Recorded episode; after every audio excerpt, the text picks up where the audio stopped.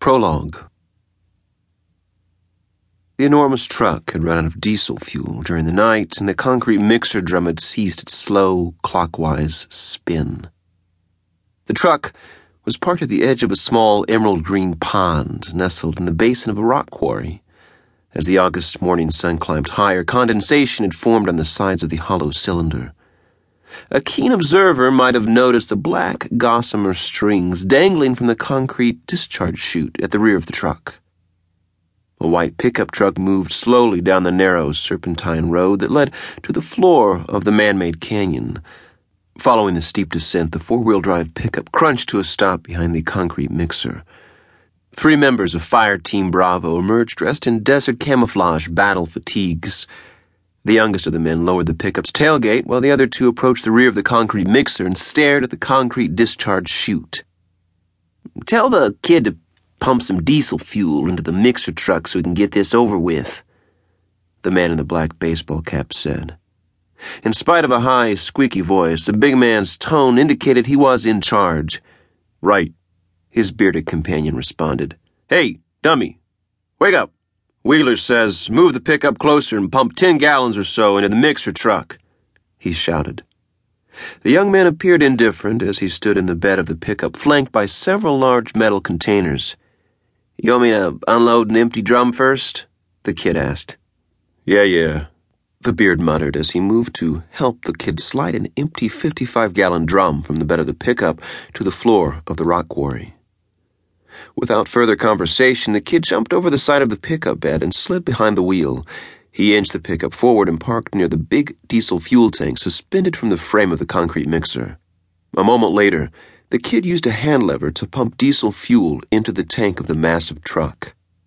Once the refueling was completed, Beard hoisted himself behind the wheel of the mixer truck and turned the ignition key. The truck starter screamed for an instant, then the diesel engine clattered to life. At the rear of the big truck, Wheeler extended the concrete discharge chute before he noticed the flies. As the insects feasting there swarmed around him, the big man stumbled back, sputtering through pursed lips. He snatched the cap from his head and fanned the air until the swarm abated. God damn it, he squeaked. These were not things he wanted crawling on his face. Wheeler returned the cap to his head and stood for a moment. His eyes scanned the near vertical limestone wall that climbed toward a crystal blue sky. Near the rim of the man made canyon, a mirage floated where the sun warmed the lingering night air. Beard was smiling as he watched Wheeler in the big truck's side view mirror. Yeah, you're in charge all right, Officer Wheeler. Got your ass whipped by a swarm of blowflies. As the persistent insects resumed their breakfast, Wheeler removed the lid from an empty metal drum and positioned the open container beneath the concrete discharge chute.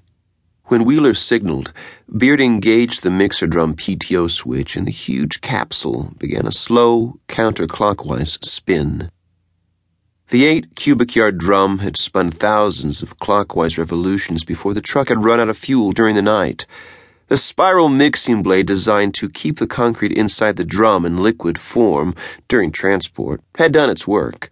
As the members of Fire Team Bravo watched silently, black blood, shards of broken bone, and pulverized internal organs poured from the discharge chute into the waiting 55 gallon drum.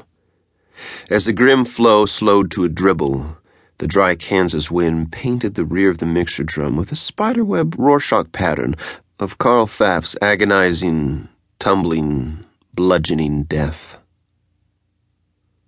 72 hours later, the Kansas Highway Patrol responded to a call at the Travelers Rest Stop on I 70 west of Hays, Kansas. A 55 gallon drum had been abandoned in a picnic area in a remote corner of the rest stop. A strong, unpleasant odor was emanating from the sealed metal container. After observing the item, the patrolman called for a supervisor, who in turn called KHP dispatch in Topeka.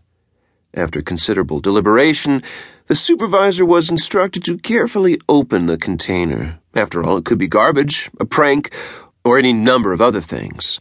The contents of the drum clearly fell into the other things category. Carl Pfaff's Oklahoma driver's license floated on the surface of his gelatinous, putrefied remains.